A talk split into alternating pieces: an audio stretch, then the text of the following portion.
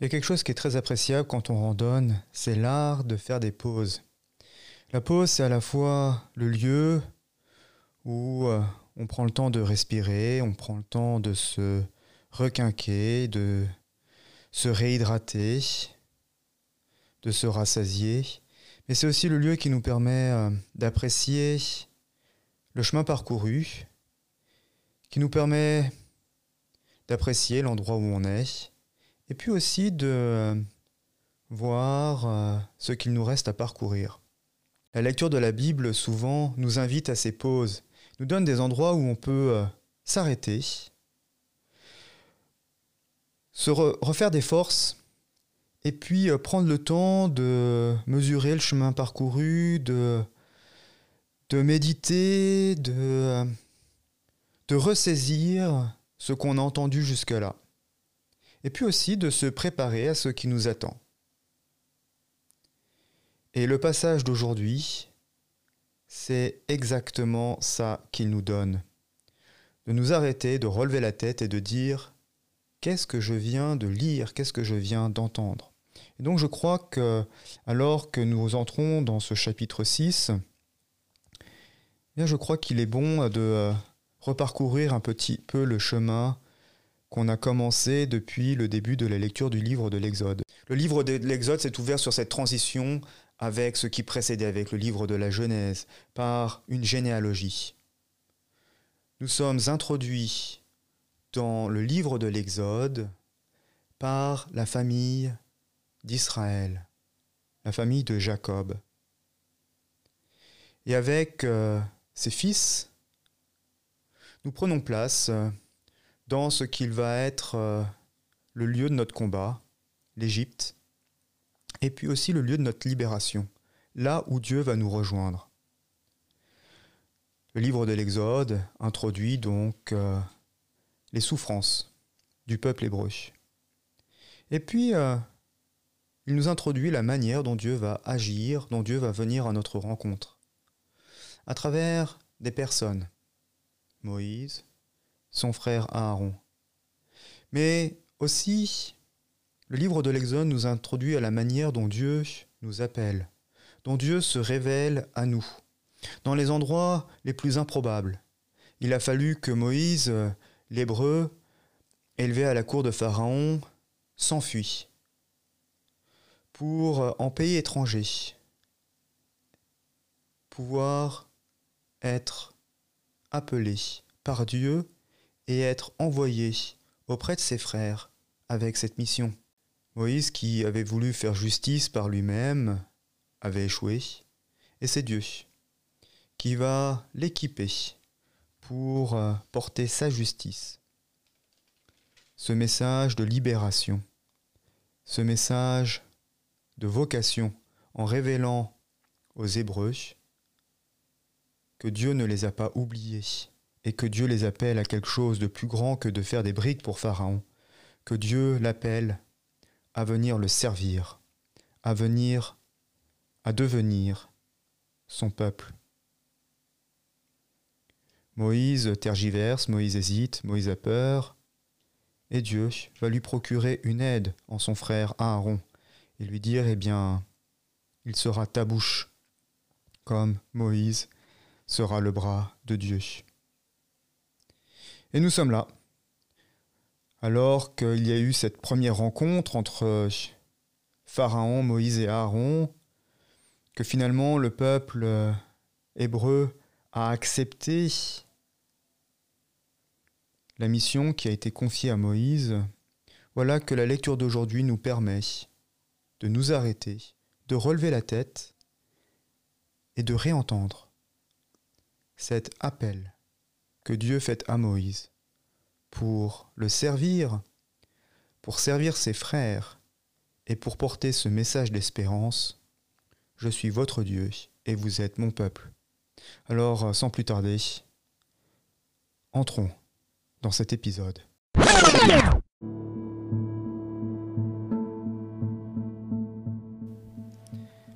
Lecture du livre de l'Exode. Dieu parla à Moïse et lui dit je suis le Seigneur. Je suis apparu à Abraham, à Isaac et à Jacob comme El Shaddai. mais mon nom de Seigneur, je ne leur ai pas fait connaître. J'ai aussi établi mon alliance avec eux pour leur donner le pays de Canaan, la terre où ils résidaient en étranger. Et moi j'ai entendu le gémissement des Israélites asservis par les Égyptiens, et je me suis souvenu de mon alliance. C'est pourquoi tu diras aux Israélites, Je suis le Seigneur, et je vous soustrairai aux corvées des Égyptiens.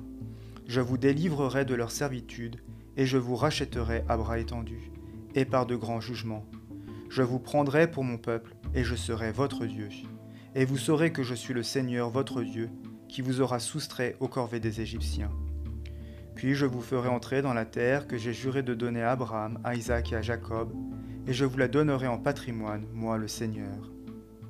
Moïse parla ainsi aux Israélites, mais ils n'écoutèrent pas Moïse, car ils étaient à bout de souffle à cause de leur dure servitude.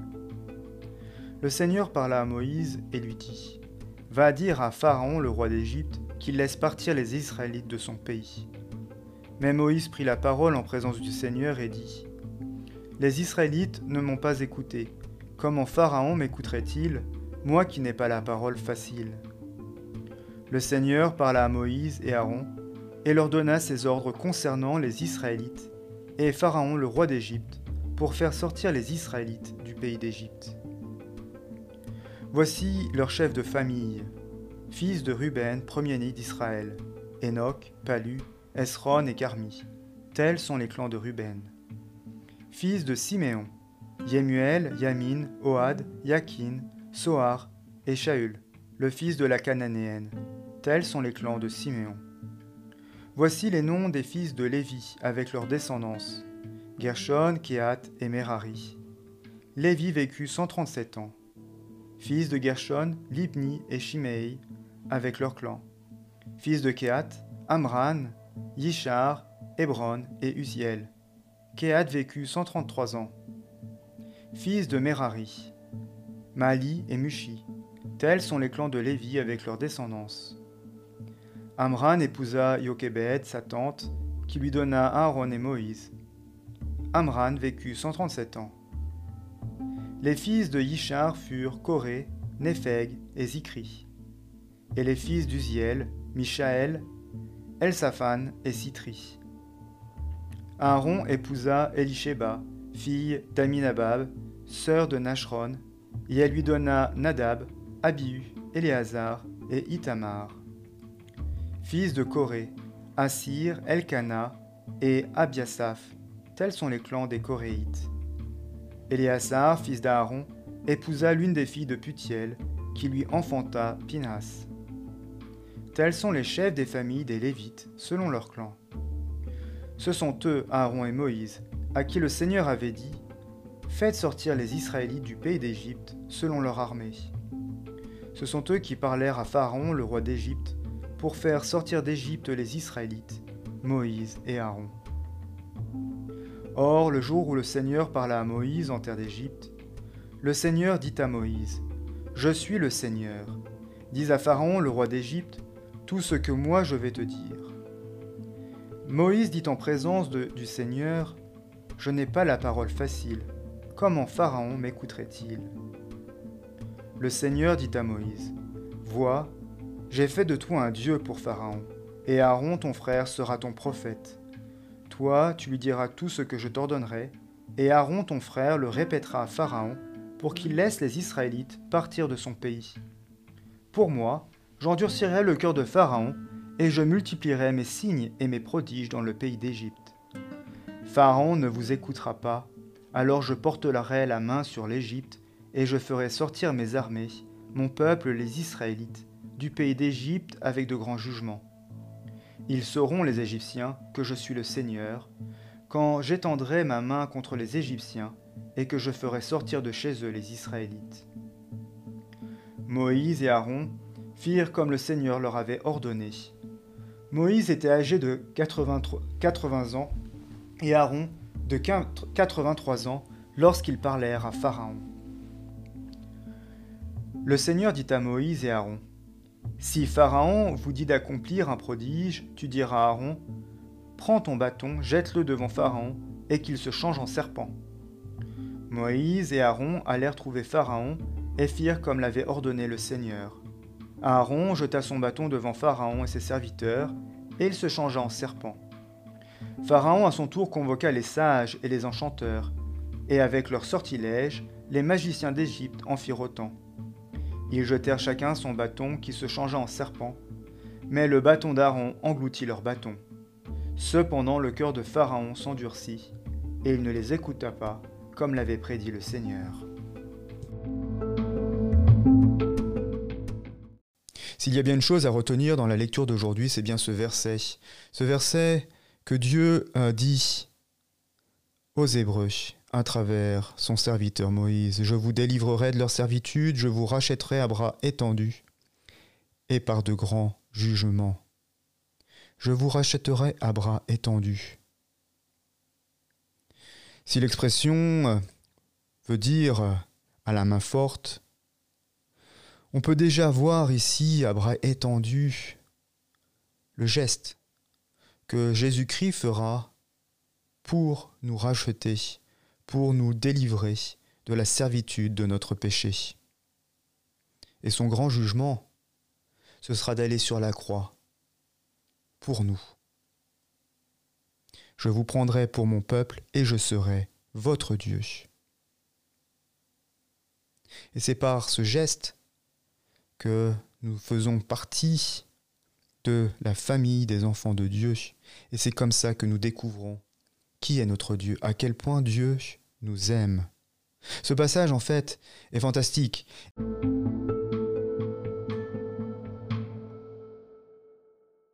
Et il y a aussi un autre élément dans ce passage qui est assez important et que pourtant, souvent, on saute dans notre lecture, surtout de l'Ancien Testament. Ce sont ces innombrables généalogies. Souvent, nous pensons ces passages comme des passages barbants. Les généalogies ont rythmé le livre de la Genèse, structure même le livre de la Genèse. Et on imagine, mais c'est quoi simplement ces listes de noms, ces périodes dans lesquelles ils ont vécu? Qu'est-ce que ça peut bien nous apporter?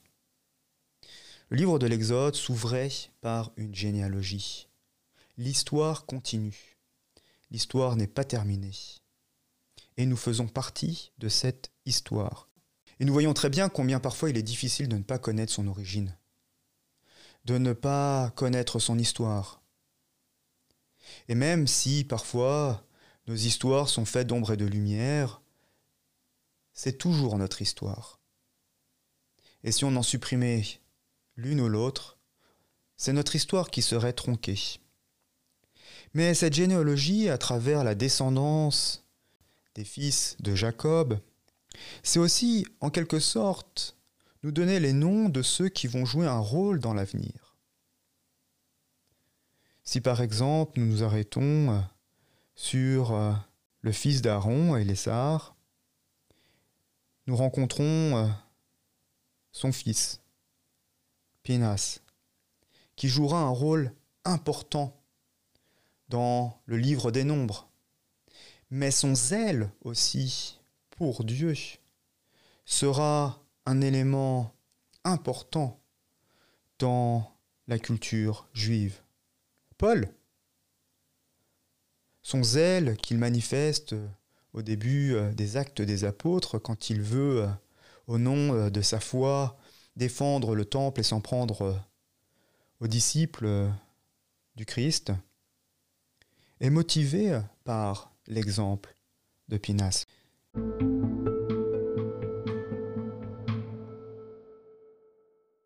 Cette généalogie est encadrée par le récit de la vocation de Moïse, parce que nous voyons bien combien ce récit est important. Ce récit de vocation, c'est Dieu qui parle à Moïse, comme pour bien souligner qu'à chaque fois dans notre histoire, c'est Dieu qui prend l'initiative. Nous l'avons entendu euh, au début du livre de la Genèse, quand Dieu crée le monde, quand Dieu crée l'humanité, quand Dieu juge, mais qu'en même temps il protège, il renvoie Adam et Ève du paradis, mais en même temps il leur fait des vêtements. Dieu vient à notre rencontre. Dieu connaît nos combats. Dieu voit ce qui se passe. Et Dieu agit. Pas forcément de la manière dont on le penserait. Et on voit bien que parfois la manière dont Dieu nous appelle est difficile et qu'on se sent euh, pas digne, voire euh, pas à la hauteur de ce qui nous est confié. Et qu'on peut, euh, comme Moïse, marchander, essayer de trouver des excuses pour pas s'y atteler. Et pourtant, Dieu, lui, reste fidèle et fait en sorte de nous donner ce dont nous avons besoin.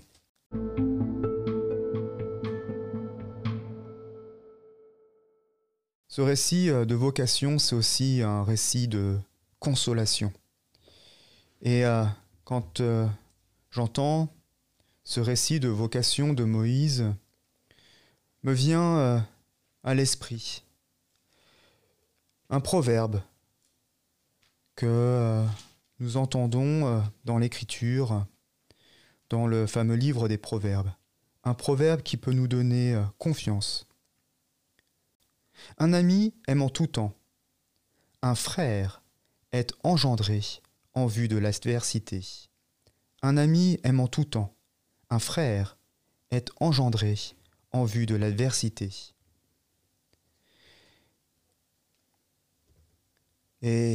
Ce quoi nous pouvons vraiment espérer, et ce à quoi vraiment nous appelle le livre de l'Exode, c'est que Dieu, en nous appelant, se découvre comme étant notre Père.